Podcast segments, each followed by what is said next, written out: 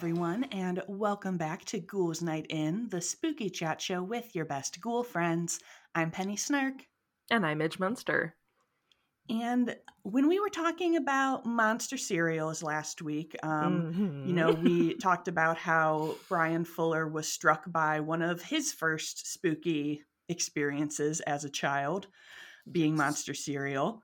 And I was recently reminded of one of mine and Ooh. we're going to talk about Scooby Doo today.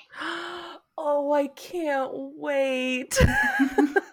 uh, so, if anyone has missed um, the big news, uh, Scooby Doo has been rattling around the internet lately uh, because Velma Dinkley is a longtime queer icon who is now confirmed lesbian. Confirmed. Again, welcome back to Penny and Midge show you how it's gay. yes. um, uh, so yeah, Scooby Doo was definitely one of the first like spooky things that I was into. Obviously, Scooby Doo is an extremely mild level of spooky, which was what my scared little self needed. yeah, I think it was to... both both of our uh, our horror thresholds as children probably laid somewhere around the Scooby Doo mark. Mm-hmm, yes, uh, and so, even that, certain episodes really yeah, stuck with me. Yeah, some of them are pretty are pretty spooky. Um, but yeah, uh, Scooby Doo, Where Are You? The original first premiered in 1969. Uh, so it's so wild that, you know, it's over 50 years later and the show is still popular and they're still making new versions of it. Yeah, it's because it's so good. It is. Uh, so I learned some history from the provocatively titled Smithsonian article. Uh oh. how Scooby Doo's origins are related to the RFK assassination. if you want to just drop drop right in, we're going we're going full out. I have so many questions.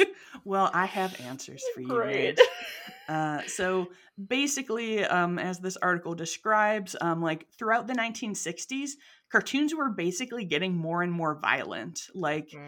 it was in like the 1950s that like stuff like Tom and Jerry was really popular, and it was like kind of like comedy and hijinks. Um, but people were in the 60s were into the space race they were into superheroes secret agents and these cartoons um, were just getting more intense really. Um, they described them as action adventure cartoons with like lots of fantasy violence lots of peril like people were actually like killing bad guys and stuff in these cartoons. Uh, so they were they were a little intense um, but that was like that was what people were enthused to see that was what the networks wanted to buy and they were saying that like in starting in 1968 they like announced like six new like action cartoons hmm. on TV and so it was just like dominating all of the media I have to tell you, I won't go uh, into detail right mm-hmm. now, but this is going to tie so beautifully into our next episode. Ooh, I-, I, love when that happens. You and I were on a weird, uh, a weird wavelength this week. uh, but of course, in 1968, there was also a lot of real life violence on mm-hmm. TV. Uh, there was the Vietnam War, um, protests, Martin Luther King Jr.'s assassination, and the riots that followed that and Robert F. Kennedy, um, who I found out did not know he had 11 children. Oh, that's 10 too many. That's right? That is, that is too many. That is too many. that's a lot of kids. um, but he had kind of been like a champion of children's causes um, throughout his political career. And um, while he was the attorney general, he worked with the FCC and like wanted to, quote, clean up the vast wasteland of children's television. Oh, sure. Um, but Save yeah, he, the kids, am I right? Yep, right. Uh, he was assassinated in June of 1968, and um, just hours after his death, LBJ announced a National Commission on the Causes and Prevention of Violence. Um, and it just really sparked off, you know, as we talk about in many episodes, a moral panic um, mm-hmm. um, that had people just really like searching around for things that they could do. Obviously, a lot of people felt very anxious and out of control with all of the real life violence they were experiencing. And they were like and it's some... almost like sometimes art imitates life mm-hmm. and yep. people are looking for an outlet to uh, deal with those feelings right um, and but... not the other way around and they were like well what can you do about real life violence um, i feel kind of helpless there but i can crack down on children's television but i can make sure that that darn scooby gang right so the networks announced that they would start introducing new, less violent shows. Uh, so they're gonna they're gonna need some new shows. sure, sure. What do we do in a PR crisis? We introduce mm-hmm. new characters. New characters. Um, so this entire thing, like as I go into describing this, it was cracking me up because I was thinking how we had talked about the Munsters and the Addams family, and just mm-hmm. the idea that it was like, haha, just make another one and yeah. like tv in the like late 60s 70s was basically it appears to me just well make another one of that. Like well, well that's doing well. Let's every, do it again. everyone was just copying each other fully all the time and even copying themselves. Um so apparently cbs launched the archie show based on archie comics. It was a huge hit. Um the song sugar sugar was even a number one billboard hit and they were like, "Hey, let's have more of this. Let's have another teen band show. What about a show about a teen band that solves mysteries?" Love. Which was also just inspired by they were like, "Oh, it's like a cross between this mystery show and Archie." Yeah. we'll just put them in a blender. Yeah. Uh, so the original concept was called that Hanna Barbera created was called Mysteries Five, and it featured five teens in a band and their dog who played the bongos, who was named Too Much. a, a, bongo playing dog. Mm-hmm. Okay. Yep. And so, fun fact: they actually initially wanted Too Much to be a Great Dane, but they were worried that it would be too close to Marmaduke. So before mm. they pitched it to the network, they switched him into a sheepdog, which was what the kids on the Archie show had.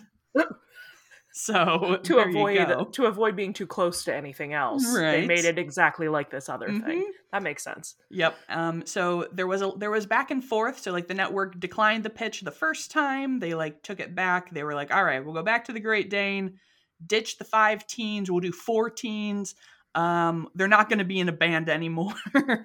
um, I'm kind of bummed that they weren't. I didn't know that was on the table. Right? Yeah, and like I feel like the show ma- suddenly makes a lot more sense when you're like, why would there be why a would... bunch of people traveling around in a van, in a van doing and, stuff? It's like, like, oh, a band. That makes sense. And now they're just random teens. Well, and like, what do these four people have in common? Yep. How did they get, how did they find each other? Because they, yeah, if they're doing some kind of group activity, that makes sense. But if you're going to sell me that, like, these four people just like answered a Craigslist ad and now they travel together right. in a van. I don't I don't I don't buy it. No. Velma's not putting up with that shit, I can Mm-mm. guarantee you.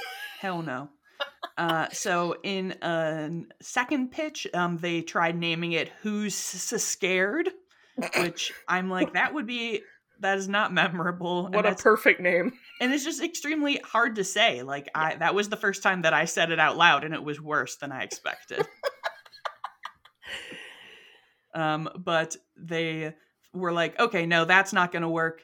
And supposedly inspired by listening to Frank Sinatra's Strangers in the Night and all of his little doobie doobie doo, they were hmm. like, oh, that's a good sound. Let's let's call it Scooby Doo. Wow. Thanks, Frank. And yep, thank you, Frank. And thus thus Mysteries Incorporated Scooby Doo was created.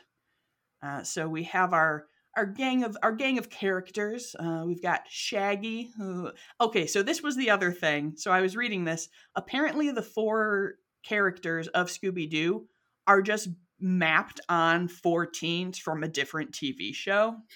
It was like the Loves of Dobie Gillis, which I have heard of existing but know nothing uh-huh. about. So I'm no, sorry if either. we've got any Dobie stands in our in our audience but they were just like okay we'll just take the characters from that and make them these cartoons now so more more originality in media well and it is kind of interesting i don't know you know which came first the chicken or the egg but the scooby-doo characters also very much kind of become the archetypes of like any teen horror film too yeah. you've got like the stoner, the mm-hmm. like nerdy virgin, like you know, hot girl, like right. And see, I love the fact that you immediately go to that because I literally have written down Shaggy, a cowardly beatnik slash stoner yeah. type. Um, who, fun fact for, I mean, I feel like this is a well known fact, but some people are still surprised. Uh, for many, many years, voiced by Casey Kasem of American Top 40. Yeah. And he actually came back to voice Shaggy in one of, I think, the 2002 TV show on the condition that they make Shaggy a vegetarian, like he was. So, like, he was like, you know, promoting his his vegetarian lifestyle, which I thought was interesting. Little little hippie Shaggy, a little little hippie little hippie vibes. Uh, we have Daphne, the hot damsel in distress, um, infamously falling into things, getting captured by people. Um, and I did appreciate, uh, we note that in more modern adaptations, they kind of like use Daphne to like react to her own previous Daphne ness. And now it's like, no, Daphne knows karate and she can save herself. Yes, we lo- we love the uh, the '90s girl power arc for yes. for Daphne. We're like, oh wait, that was problematic. uh, we've got Fred, the leader, his fancy ascot. All leaders have ascots. That's a, Always, a fact. Mm-hmm. Everyone, and Velma, the nerd. I loved Velma. I was always obsessed with Velma as a kid. Yes. Oh man. Um we'll so we'll we'll talk a little bit we'll more about Velma yeah. later on. Uh, we're gonna go a little bit more in the history, um, and just in the in the theme of people copycatting, Scooby Doo inspired a wide variety of animated shows about teens solving mysteries with their pet or animal mascot. You know, I noticed that when you talked about the characters, you didn't give Scoobert Doobert his dues, oh, and I'm really um, I'm offended right. by that. I am sorry. Yes, we also have, of course, the man himself, Scooby Doo, who is also a coward, but can be inspired into brief moments of courage by his delicious Scooby snacks. I too am food motivated in situations of fear. Yes, there you go. Tag yeah. yourself. I'm Scooby Doo. Scooby. Uh, so, various Scooby Doo series and movies aired through the 70s and 80s. Um, I thought it was really interesting that, like, for a lot of these, like, kind of spin offs, they would just cut out Fred, Velma, and Daphne and just have Shaggy and Scooby and Cy, Scrappy Doo. Scrap, scraps. Scrappy Doo. Little scraps. Yeah. Uh, but the show remained super popular in reruns, um, syndications through the 90s. They were still making direct to video movies. I definitely remember watching lots of the original Scooby Doo on Cartoon Network in like oh, syndication yeah. in yeah. in the in the 90s and the early 2000s. That was one of my few shows that I like knew exactly what time it was on from yes. like I was like okay from this time to this time Nobody talk to me. I'm watching Scooby Doo. I'm watching my stories. Uh, my, my program. my uh, stories. Uh, I do. So I want to shout out just a few of my personal faves. And then if you want to add any to this list, mm-hmm. certainly feel free. Um, I very clearly remember um, the 13 Ghosts of Scooby Doo yeah, being in reruns. Um, so this was from 1985. And I believe it had come up on the podcast before because it featured our good old pal Vincent Price. Yeah. Um, so this was one that featured Shaggy and Scooby being tricked into opening a box of actual demons that were then set loose on the world. Uh, so this is one that had real real monsters in it so real life demons. real life demons. So i guess i should say if anyone who's listening to this episode has not seen scooby-doo um, the the basic format is the gang pulls up and is investigating a seemingly supernatural occurrence and then in the end it turns out to be someone in a mask or some old white guy usually. some, some, some old white guy uh, causing trouble and he says i would have gotten away with it if it weren't for you meddling kids and your dog and your dog which i feel like now as i'm saying it perhaps scooby-doo is like the foundations of my of my skeptic life because I'm like, it's like never it's a ghost. A it's just a dude. It's just some dude. uh, that'll. Here's the thing, though. That plays out until it doesn't. until it's a real demon, like in the 13 Ghosts of Scooby Doo. It's true. And I feel like a lot of like kind of these ancillary versions of Scooby Doo end up with real things uh, because the next one that I was a huge fan of growing up 1988 was Scooby Doo and the Ghoul School. Yes, I was like, please give it to me. Yes. I know what you're gonna say. uh, lo- obsessed. I was obsessed with this movie. Um, so this is a movie in which Scooby, Shaggy, and Scrappy Doo are hired to be gym teachers at a finishing school for monster girls. Um, so it features yeah. daughters of the Universal Monsters um, as lovely young ladies. Um, and I was just, I was so obsessed with this movie. I thought that this was the coolest thing. I wanted to be a ghoul at the ghoul school. Yeah, I feel like there are so many things in Scooby Doo that are pathways to being queer. Um, the Ghoul School is one of those things. Yes. like, if look me in the eyes, listeners who can't see us right now, and tell me that if you loved Scooby Doo, specifically certain episodes, that you are now not a bisexual person at minimum. Uh, I was I was so obsessed with Sibella the Dracula's oh, daughter, yeah, the vampire yeah. girl. She was like purple and had purple hair. And I just thought she was the coolest. She is the coolest. She is the coolest. Well, not quite. there is there are some cooler people there certainly way. are who appeared perhaps in 1999 in Scooby-Doo and the Witch's Ghost. Yeah. Uh, so this is one which also, I mean, this is not the cool person we were referring to, but another extremely cool person, Tim Curry, uh, plays a horror novelist in this uh, video, this film, um, who invites Mysteries Inc. to come to his New England hometown where his ancestor has been maligned as a witch and he's trying to clear her name. Except, oops, surprise, he's evil, and his ancestor was an evil witch. Oh no! Um, but the plot, the plot dims um, when compared to the glory of the Hex Girls. Of the Hex Girls. I my so my notes literally say Hex Girls three exclamation points parentheses. oh no, I'm so gay. yeah. Yeah. so I, I That's really all I have to add to that. Yeah. I had the Scooby Doo and the Witches Ghost soundtrack CD. Oh hell I yeah! Just listen to the Hex Girl songs over and over again and I was just like, wow, I'm just really, I'm just really a fan. I just think cool they're really cool for no, no particular reason, and I think I feel like not not to tell on myself, but I feel like it was probably the Hex Girls that led me to my brief Wiccan phase. Oh yeah, obviously they they were Wiccans, and we're talking about you know herbs and natural healing and good magic, and I was just like, I'm down for that, except for mostly I'm just like, I want people like the Hex Girls to think that I'm cool. I Why want to me? I want to lure myself a big titty goth girlfriend, so yes. I'm going to uh, I'm going to start practicing natural medicine. oh, all those hex girls.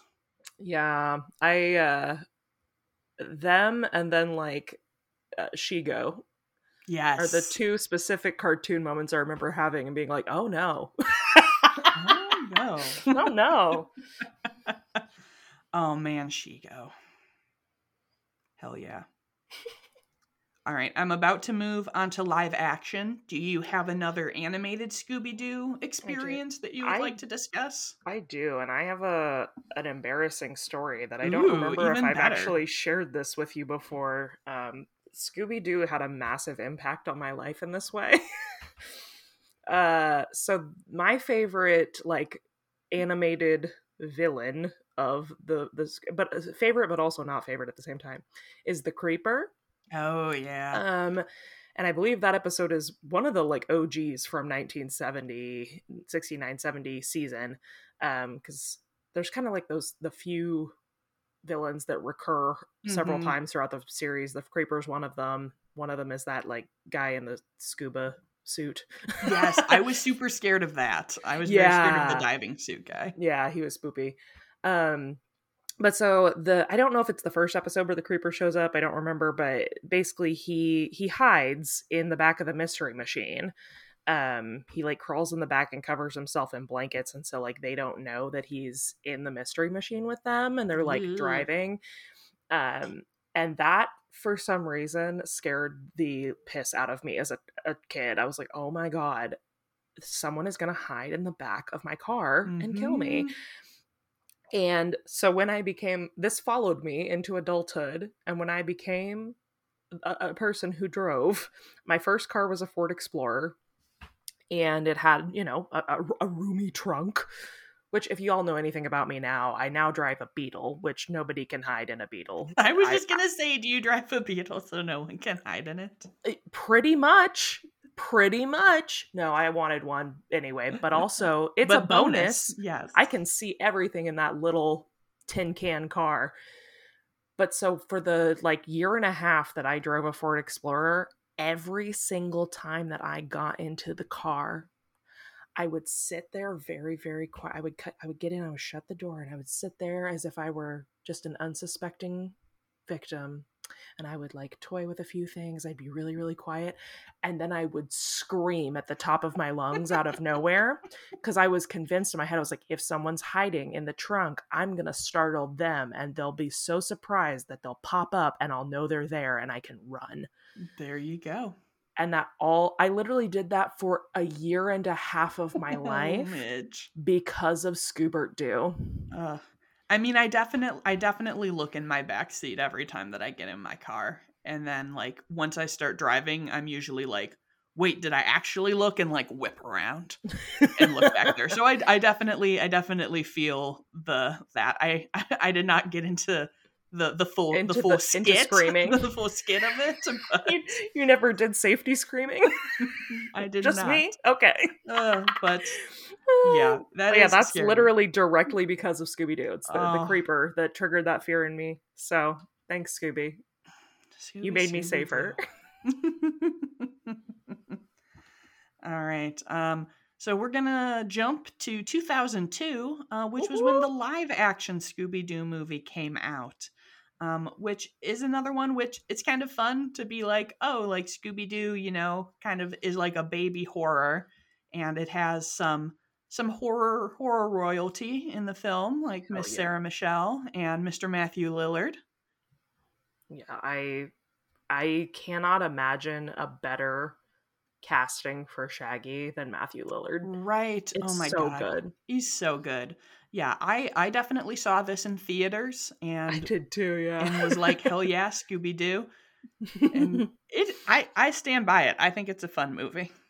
Uh another I got another confession to make.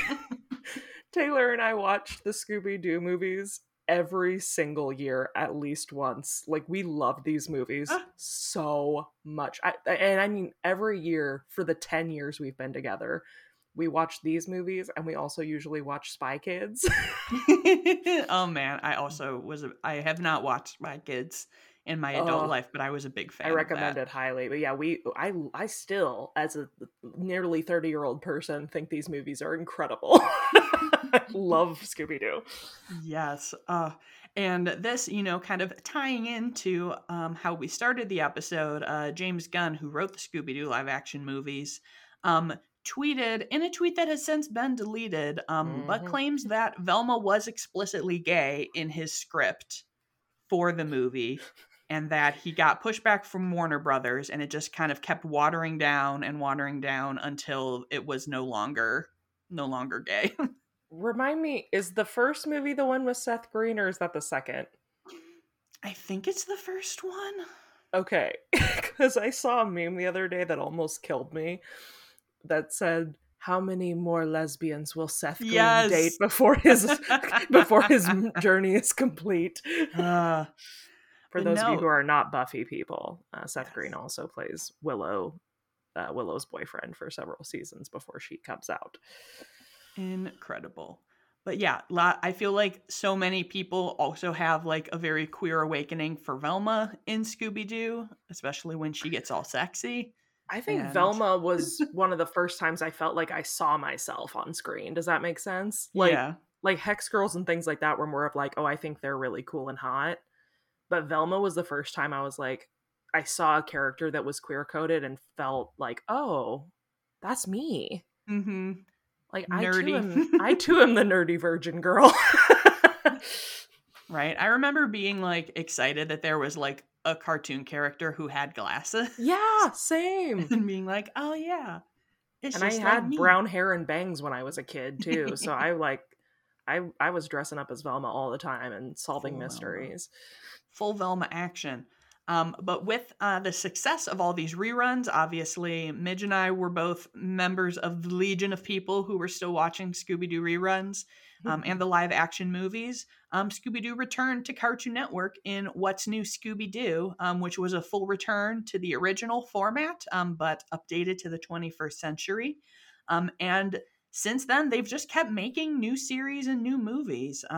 and there was another, I think so the problem is, of course, all of these are just named some variations of Scooby Doo and some other words. So right. it's really hard to keep track um, of which are which. Um, but I think uh, Scooby Doo Mysteries Incorporated, um, the director from that show, has also said that it was his intention that Velma be read as gay um, in mm-hmm. his his creation. And there's um, a storyline there where she does date Shaggy and I remember people being like, "This is dumb," um, but uh, he said that it was like su- weird, but okay, right? That it was supposed to feel weird. That it was supposed to be like an indicator that, like, oh, like Velma's trying this thing, but it isn't really right for her. Hint, hint.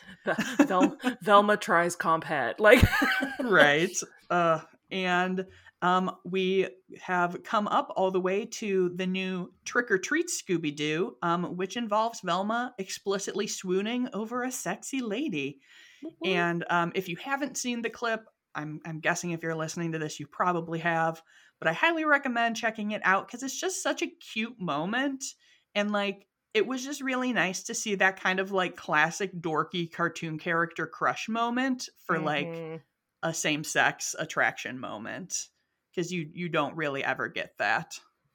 Yeah, I I just love Velma. I really do. I do. And on on the heels of all that excitement, HBO Max announced yeah. another reimagining. I'm really um, hyped about this. Yes, an adult-oriented um, Scooby Doo version um, in which Velma is Southeast Asian and played by Mindy Kaling, which looks super cool, super fun. Um, HBO Please see how excited we are for Velma to be explicitly queer and make sure that that is represented in your show also. I I will say I like I'm I'm cautiously optimistic because I believe in Mindy Kaling bringing that to the table. Mm-hmm. Like to, like I'm sure she always has such a, a, heavy hand in any project she works on as a writer as well. Yeah. And so like I could see her definitely uh coming coming to the table with that and being like, "Hey, we need to take a look at this." Yes. so I'm cautiously excited. Yeah, it, I'm I'm enthused. I'm excited by it. I'm excited by the idea of like kind of a, a harder a harder version of of Mysteries Inc. kind of yeah. taking sort of that um into more of like a, a teen horror in the style of like a Buffy style like teens. Well, and the trailer and for it was very like I mean, it was definitely based on Halloween, mm-hmm. uh, so that was really fun. Like, yeah, seeing them kind of enter a, a slasher type arena i think is really fun and exciting yeah so scooby doo horror royalty they I are think. they are um it it lives on like they've been rocking it since 1969 and we're still into it um it was you know just the right mix of spooky and funny for me when i was when i was a kid and it remains i think really fun and charming to this day and i'm glad i had that that little teaser for you know my future life as a spooky girl. Yes. I'm really excited actually. So my local theater uh, screenland armour does a shocktoberfest oh yes. um, and they show at least one movie all October long, uh, classic horror, um, Universal monster movies, all kinds of things. Um, but they have one day coming up that is very specifically Scooby Doo Day. And they're showing the live action films, but after 9 p.m., there's an adults only screening of the first film because my understanding is that there was a lot of that film cut because it was mm, yeah. too adult. Um, but my theater has the like full cut of the film. Ooh. And so we're gonna do the adults only screening of Scooby Doo, and I'm very excited about it. Yeah. It's gonna be very, very fun. You'll have to report back. That sounds super cool. I will. And I think is it it's either that movie or the um the the redo series you were talking about that came out after the movies uh, that has the when Simple Plan did the the theme song. Oh yeah, like so pop good. Punk, like what do Scooby Doo? I love it. it's a banger. It's a banger. It is a banger. Yeah, that is my that is my Scooby Doo tribute. I'm uh, so glad you brought this to the table because this is one of my favorite childhood spookies. It was uh, so good. It was so good. And if any of you out there were also Scooby Doo fans, um, definitely drop by the Instagram and let us know. Um, let us know if uh, the creeper inspired any lifestyle changes for you. Um, if any of these characters gave you a queer awakening, we just we got to know. Got to know. I have an important thought that I think you and I should do um, a, a, collab and do a Velma and Daphne cosplay for Instagram. Oh, we should. I think we should do that. Yes, let's do it. Okay. Okay. Oh. Right. oh. I just realized I'm seeing you in a couple days. I was like, or we can take a picture in person. Ooh, all right. I'll, I'll, I'll have to go ruffle through my wardrobe and see Scramble what I can for your orange turtleneck. I know you have one. I do. I do. all right, friends. Uh, thank you so much for joining us today. Uh, we appreciate it. We're happy to be spending spooky season with you. And if you are enjoying the show, um, we would love it if you would subscribe. Um, and if you have the time, it really helps us out when you leave a review on wherever you listen to your podcasts. And when you leave a review, we like to read them right here on the show. We do. Uh, do you have a review for me today, Midge? I sure do. Uh, this one is titled Hey Ghoul Hey with hey. a little ghost emoji. Love that. Uh, this is from Gwenny Boo123. This is my favorite podcast. It is just chef's kiss. it is so fun and spooky. It's really like having a night with your best school friends and just sitting around laughing till it hurts. I also love learning new things about spooky topics. I got a little behind on episodes and have been binging them, and I don't know what I'm going to do with my life after I catch up and have to sit and wait for each new episode. I usually listen on Spotify, but I downloaded Apple Podcasts just so I could leave you guys a well deserved five star review. Aw, thank you, Gwenny Boo. thank you, Gwenny. That's awesome. Uh, Much appreciated. I, I, uh, I, I hope you haven't caught up yet, but here's a new episode just for you. Hope you like it. Hope you're a Scooby Doo fan. Yeah. uh, so, uh, like I said before, um, if you want to keep up with us and what the podcast is up to, you can find us on Instagram at Ghouls Night in Pod. And if you are looking for me, you can find me at Penny Snark. And you can find me everywhere at Midge Munster. And until next time, good goodbye. Bye.